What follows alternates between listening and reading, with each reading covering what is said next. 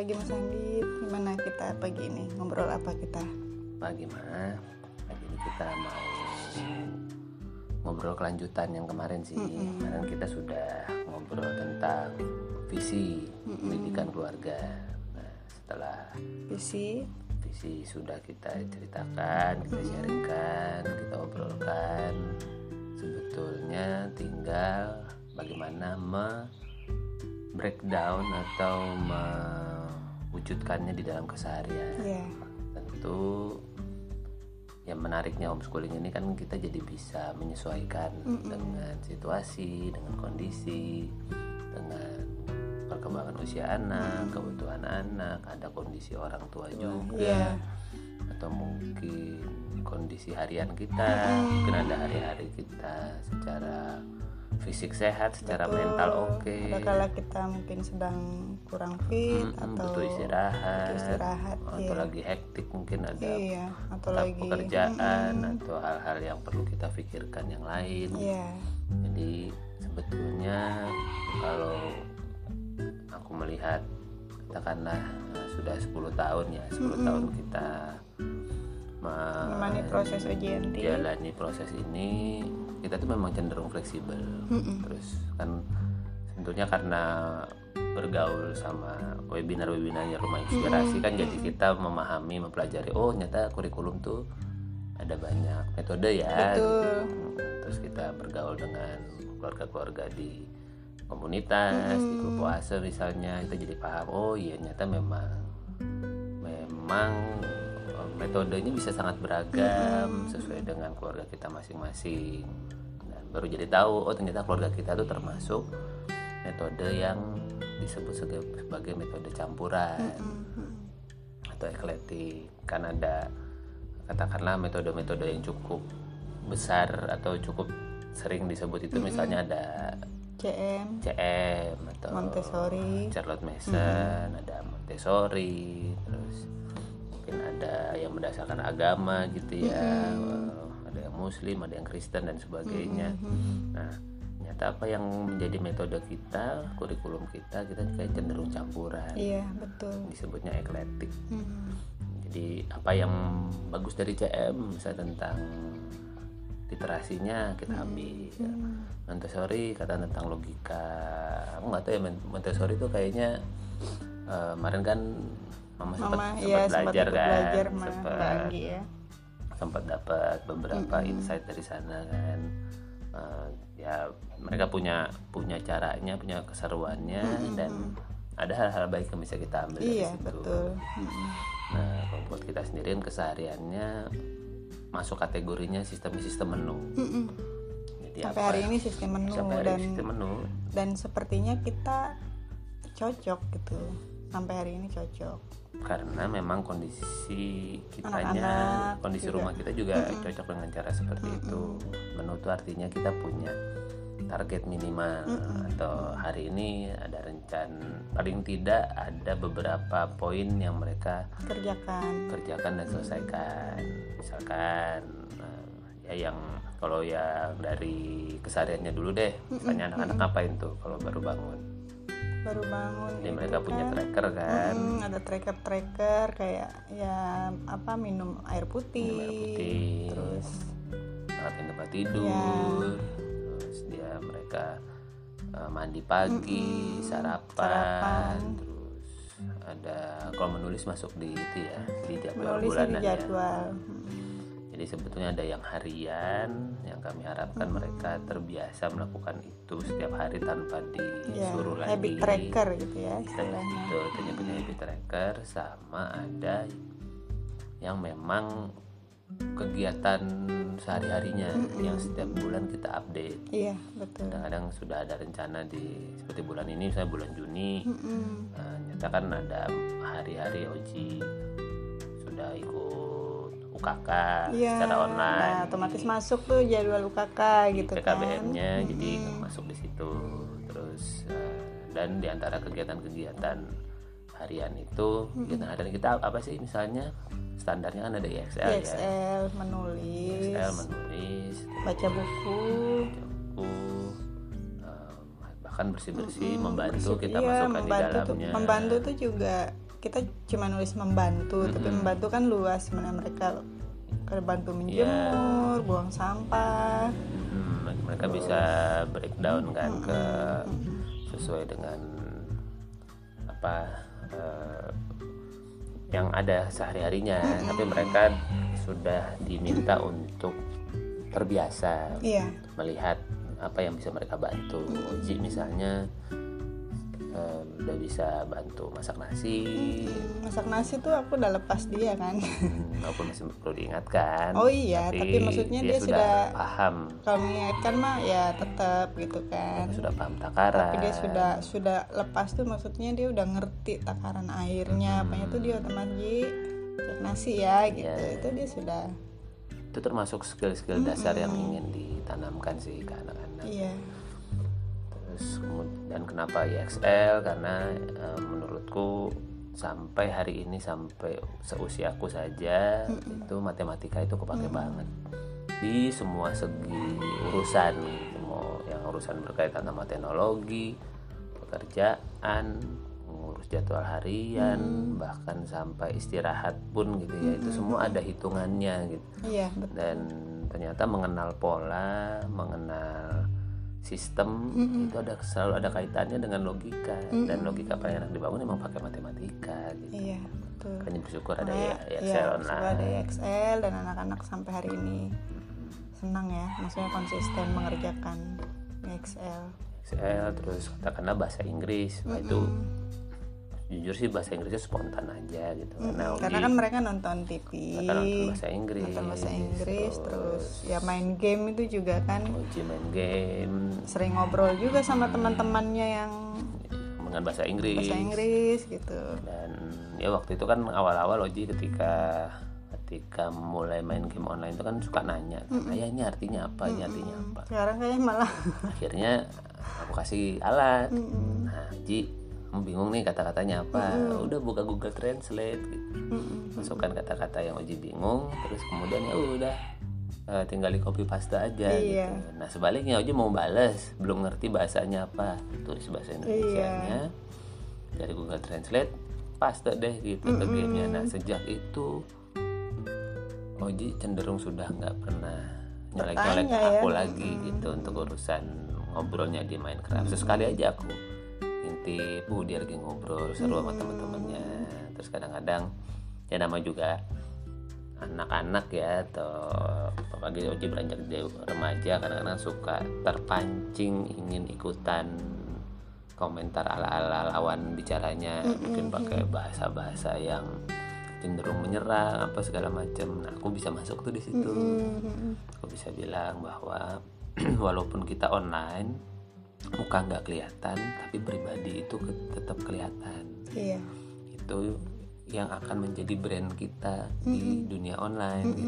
Walaupun kadang-kadang kita ingin menjadi orang yang berbeda gitu mumpung online. Itu capek jadi orang yang berbeda. Jadi di situ masuk pembelajaran juga ya? Tentang kepribadian tentang pergaulan. Bahwa ya selama kita bergaul sama manusia ketulusan itu energi yang nggak bisa Iya, di betul. Bisa dibohongin gitu. Itu yang kemudian aku suka cerita suka ngobrol. Terus kadang-kadang di meja makan kita kan suka cerita soal ngobrol cerita ya. hanya bahasa Inggris lah atau kemudian Yanti mungkin menemukan eh, hal-hal menarik di dalam kesehariannya dia suka nanya Yanti tuh kan paling banyak nanya tuh. Makin ke sini makin pertanyaannya Pertanyaan makin banyak. makin seru gitu ya makin gitu. seru, karena iya. dia baca buku pengetahuan dan Iya. sebagainya nah itu yang kemudian jadi pintu masuk belajar kita. Dan ngobrol itu menjadi bagian dari keseharian. Betul. Baik waktu makan maupun waktu sebelum tidur. Itu berusaha banget disempatkan. Kalau sebelum tidur tuh kita refleksi ya. Maksudnya berusaha selalu Hari ini sebelum tidur itu aja? kita refleksi dulu kumpul. Apa yang sudah dicapai hari ini terus apa yang disyukuri. Iya. Terus besok apa rencananya. Iya betul. Supaya kemudian paling tidak di dalam jadwal yang sangat fleksibel ini kita tetap punya arah, punya rencana, hal-hal minimal yang bisa kita selesaikan. iya walaupun kita di rumah aja gitu kelihatannya tetap produktif. Tuh, jadi bisa dibilang keseharian kita itu sangat sangat uh, fleksibel, fleksibel ya namun tertatanya dengan menu sebetulnya. Dan saya lagi uh, boleh banget dirubah, boleh banget diganti sesuai dengan situasi. tapi kan kalau diingat-ingat dulu kita juga kayaknya pakai sistem menu itu kan dari umur berapa ya anak-anak itu bisa dibilang ketika anak-anak sudah bisa mulai kontribusi. tujuh tahun apa delapan Ya, tahun ya gitu ya Oh, maksudnya Yanti sekarang- usia dini aja kan kita masih sebenarnya Oh, nggak santai pakai banget. jadwal Yanti pun juga kayaknya aku nggak ingat dia pakai jadwal ya tapi sih. lebih ke checklist ya Ya, maksudnya aku lebih anak-anak tuh checklist checklist gitu apa yang menjadi hal yang perlu kita perhatikan ya. di usia mereka. tapi maksudnya kan banyak sekarang tuh kan usia lima tahun, enam tahun tuh jadwalnya apa ya, Iya, gimana betul. gitu. Makanya aku ingat-ingat aku kayaknya nggak terlalu juga yang jadwal gitu waktu anak-anak Iya. uh, masih kecil itu kan. Salah satu yang menarik dari perbincangan semalam di grup yang kita hadiri itu kan, yang grup satu grup webinarnya rumah inspirasi itu. Ada orang tua yang khawatir anaknya umur 7 tahun nanti ketinggalan gitu karena dia lagi punya adik. Terus adiknya lebih butuh perhatian nanti kakaknya nggak belajar dia takut ketinggalan gitu. Di situ aku juga merenung juga gitu. Iya ya dulu aku sempet loh ada di fase itu gitu fase khawatir Oji nggak bisa baca waktu itu. Aku ingat banget itu Oji mungkin karena karena dulu aku pernah pernah diceritain sama orang tua aku aku umur 4 tahun tuh udah bisa baca. Walaupun aku nggak inget sih tapi uh, bisa jadi iya karena kan TK itu kan usia-usia mungkin otak kita nggak terlalu inget Iya. secara detail keseharian tapi mungkin juga gitu. Nah karena dapat cerita itu dan aku merasa Oji juga bisa begitu nih dulu ya dulu ketika ketika katakanlah Lagi usia masih kecil banget ya maksudnya. ilmu parenting disertai pengalamannya belum seperti sekarang Iya, gitu kita malah mungkin belum belajar gitu. Maksudnya belum belajar tuh belum yang kayak sekarang. gitu. mendalami seperti sekarang menganggap ini sebagai sebuah hal yang penting Iya. Nah, apalagi pas waktu itu kan ada teman sebayanya ya, yang walaupun cuma selisih 8 bulan tapi eh, ternyata memang kemampuan verbalnya kan lebih tinggi. Jadi dia udah bisa bahasa, udah bisa baca, udah bisa bahasa Inggris, cerewet apa segala macam. Sementara anak kita kan waktu itu cenderung Lebih diem sih. lebih pendiam gitu. Nah, aku ingat waktu itu aku sempat memaksa Oji untuk bisa baca dan uh, ya ini kalau aku ceritain aku sedih gitu dan tapi itu menjadi pelajaran banget bahwa karena karena aku ngeliat waktu itu kan aku memaksa Oji baca di usia 4 tahun itu gitu. tapi kemudian uh, setelah aku sempat ya katakanlah aku sempat uh, keras gitu ya dan agak kasar karena ingin dia membaca tapi setelah itu aku nyesel nyesel banget. Sampai bahkan nyeselnya sampai hari ini kalau lagi cerita. Ini kalau aku sharing ke podcast uh, sebetulnya sebagai bagian dari dari berbagiku saja siapa tahu mungkin ada orang tua orang tua yang mengalami hal yang mirip gitu anaknya. Kok nggak kayak anak yang lain gitu? Terus dipaksa jadinya kasar gitu ya. Nah tapi setelah kemudian aku terima dalam artian oh ya oke tiap anak belajarnya beda-beda ceritanya beda-beda aku di situ sudah nggak terlalu terlalu memaksa Oji untuk bisa baca pada saat itu Tapi kan mungkin saat itu tuh kan ada faktor lingkungan juga sih mas. Justru itu. Gitu. Aku rasa sih kalau kita mungkin waktu itu kita sudah belajar parenting gitu ya, nah kita pasti sudah lebih santai sama orang dia. komentar. Kok belum bisa baca? Kok temannya ini sudah bisa baca? Itu mungkin kita lebih cuek aja gitu itu kan. dia betapa pentingnya Karena- menambah ilmu memperluas mindset banyak denger Karena- untung banget lah sekarang teman-teman katakanlah teknologi bisa membuat kita jadi bisa lebih Iya. banyak belajar tanpa harus ketemu langsung sama Iya. mentornya atau kemudian paling nggak kan dapat insight dari podcast dari obrolan sehari-hari nah menariknya setahun setelah itu aku ingat banget kok tiba-tiba uji cekikikan Iya. cekikikan Mm. Usia berapa? Lima, tahun tuh ya. lah gitu jadi Kan terus dia lagi senang komik waktu itu ya. Ah, Terus senang nonton Doraemon. Eh dia senang nonton Doraemon tuh dulu. terus ada komiknya Pokoknya dia selalu ngikutin film Doraemon tuh tiap minggu ya. ya terus, Terus eh, ketemulah komik-komik Doraemon itu. betul terus tiba-tiba suatu hari aku ingat dia cekikikan Ah, ah, ketawa terus gitu. kenapa Tiap baca komik. kenapa Ji kok cekikikan gitu gitu terus iya nih soalnya Nobitanya gini gini gini Oh, kok dia bisa Bisa baca, mencerita- gitu. menceritakan. Iya, coba menceritakan. lihat bukunya gitu. Gitu ya lihat komiknya. Oh bener. Mm-mm. kamu bisa baca. Coba nih baca terus akhirnya dia bener-bener bisa baca, bisa baca setelah dari itu. komik itu gitu. Wow di situ aku dapat sebuah magic moment gitu ya bahwa bener ya kita ini belajar karena apa yang kita suka dan apa yang kita butuh gitu. ketika anak suka katakan anak butuh mungkin anak nggak belum belum terlalu butuh belajar. Kita yang butuh anak belajar supaya apa? Anak kita supaya kita bisa memperbandingkan anak kita sama orang lain. Dan itu kan nggak nggak adil bagus buat anak-anak. gitu. Nah, ternyata ketika Oji suka dengan Doraemon dan dia tahu bahwa dia butuh membaca supaya bisa ngikutin cerita di buku itu, dia membaca. iya. Ya tentu katakanlah dasar-dasar uh, fonetiknya misalnya B ketemu A jadi ba atau D ketemu A jadi da sudah pernah diperkenalkan. Tapi kan selanjutnya dia yang memecahkan iya sendiri. iya. gitu. Dan aku ingat Yanti juga sama ya caranya maksudnya dari komik juga maksudnya Karena- Dilala kakaknya senang komik Betul. terus Yanti juga tuh Dan bacanya karena juga sama loh ya karena Oji sudah pernah melewati fase itu dan aku sebagai ayah memahami iya. oh gitu ya cara anak belajar Iya. ya Dan Udah makanya deh. pas udah Yanti lahir, maksudnya Yanti Sosial Oji itu udah lebih santai banget kita ya, maksudnya nggak khawatir juga gitu. Betul. Jadi anak tuh kita usia memahami bahwa tiap anak punya keunikan Iya. tiap anak punya kelebihan tiap anak punya waktu dan cara belajarnya masing-masing. Dan aku ngeliat oh tugas kita bukan maksa anak iya, belajar. menemani prosesnya.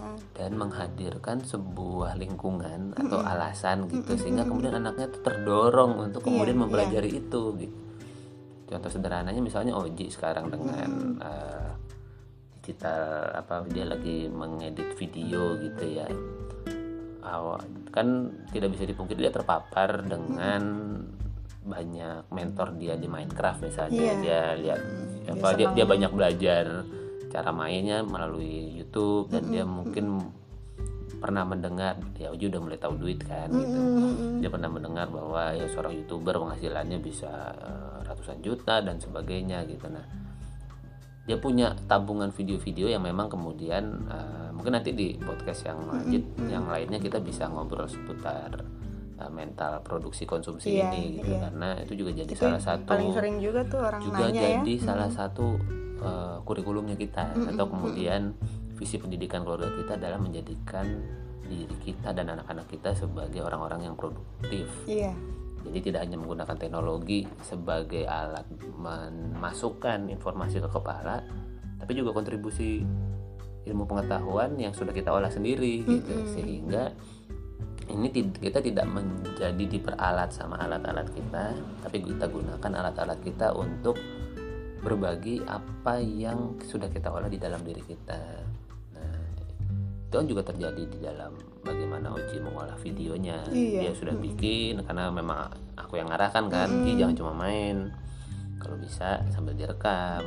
Oh, kalau ayah dulu waktu kecil Oji apa udah ada channel begini, oh gamenya ayah udah ayah rekam ya upload upload terus gitu. Tapi aku ingat yang game direkam itu kan dia yang awalnya pengen jadi youtuber itu kan dia kan yang datang sendiri ke aku gitu ya maksudnya pengen punya YouTube, pengen videonya pengen direkam itu kan keinginan dari dia ya. Itu usia berapa tuh? Usia tujuh tahun ya kayaknya. Ya tujuh apa enam tahun ya?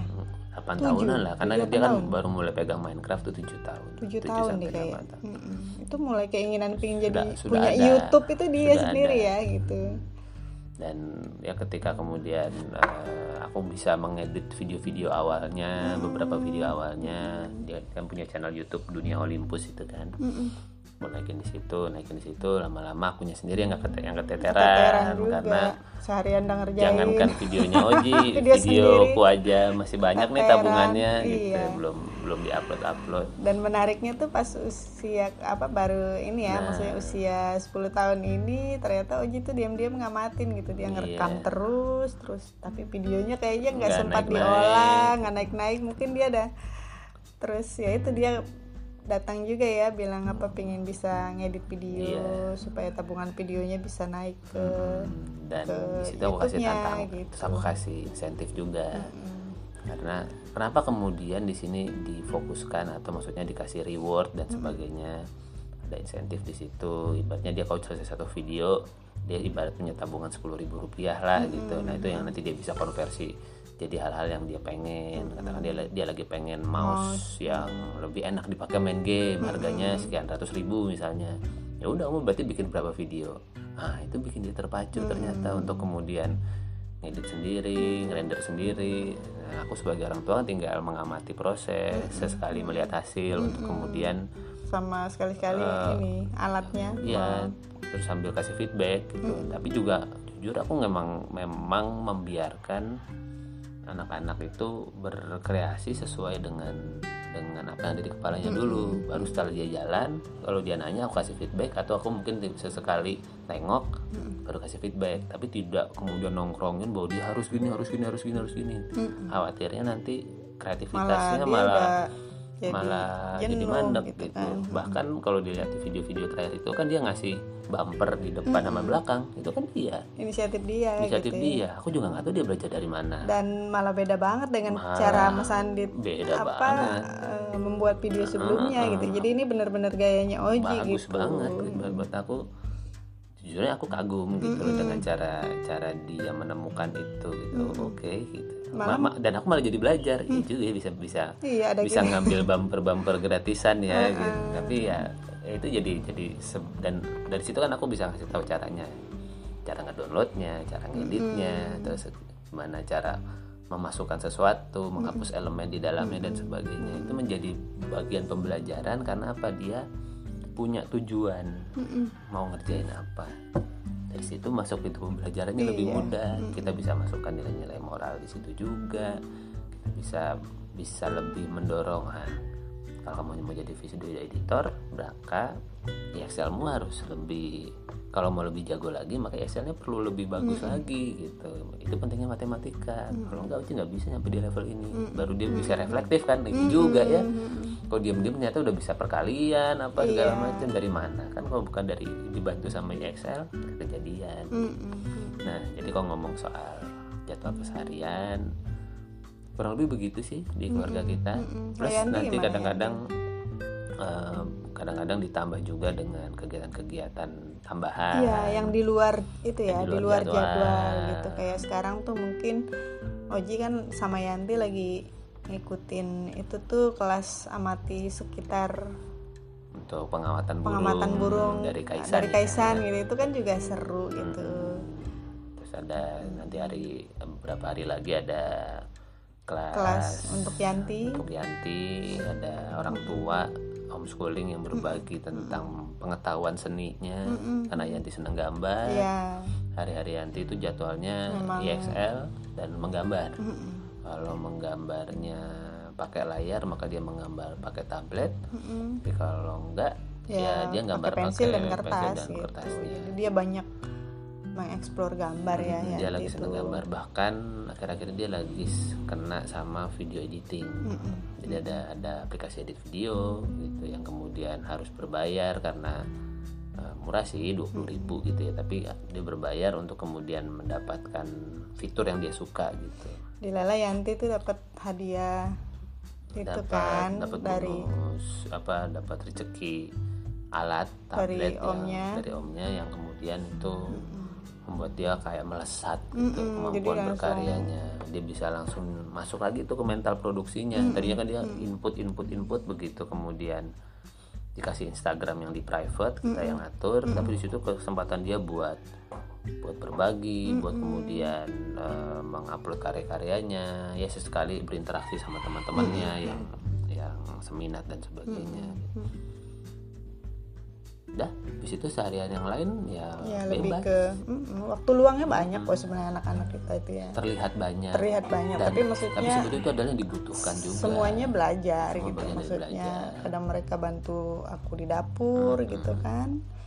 Bikin kue bareng atau berkebun gitu banyak hal yang bisa dieksplorasi sih di rumah gitu yang dan sekarang mereka lagi punya hamster kan. Itu bisa nah jadi hamster itu pintu juga pembelajaran juga. sangat ngebantu banget nih selama pandemi itu betul-betul mereka ketemu kebahagiaan nih. Iya jadi nggak ngelihat keluar gitu. Iya. katakanlah dulu oh ya dulu waktu sebelum pandemi kan kita ada jadwal kegiatan Oh, di iya, luar. iya, iya. ada apa di jadwal bulanannya itu selalu ada, ada agenda keluar. Keluar tuh katakanlah ketemu dua minggu teman-teman sekali di komunitas. komunitas ada jadwal Kalau mereka renang juga gitu. Oji itu bisa Senin sampai Sabtu renangnya seminggu lima kali. Tapi Rabu kita off kan karena ada kegiatan Ada komunitas, komunitas Mm-mm. Tapi Uci itu sudah di level sudah boleh setiap hari di klubnya Yanti itu.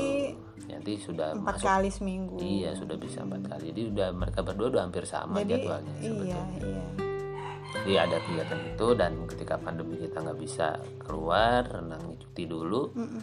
ya bersyukur ada hamster ini. Ada hamster terus terus ya, kadang-kadang kita juga kasih minta mereka olahraga. Skipping.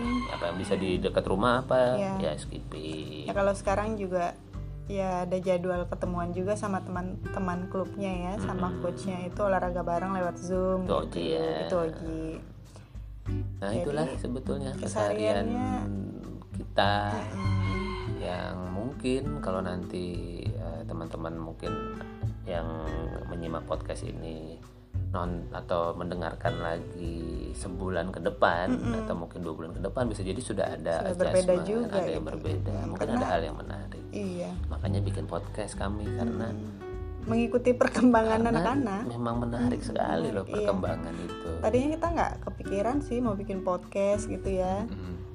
ya ternyata lama-lama ngobrolin ternyata ini. oh iya ya kayak semalam gitu kan di grup ada yang bilang visi pendidikan itu loh Iya. yang kayaknya anak-anak udah gede terus kayaknya merasa Iya, gimana kok masih, ya masih baru ngobrolin visi pendidikan sih. rasanya gimana kalau baru mau ngomongin visi pendidikan iya gitu. nggak perlu lah gitu tapi ya setelah kita pertimbangkan. Ngobrol-ngobrol begini memang menjadi sebuah alat buat kita melihat lagi oh iya ya anak-anak kita sedang menjalani sebuah proses yang menurutku asik. Mm-mm. dan mudah-mudahan sesuai dengan apa yang akan mereka butuhkan di masa depan. Iya gitu sip? Iya betul. Ya oke. Terima kasih loh teman-teman. Sudah menyimak. Sampai kita ketemu lagi di podcast yang berikutnya. Podcast keluarga Nandito yang berikutnya. Bye bye dah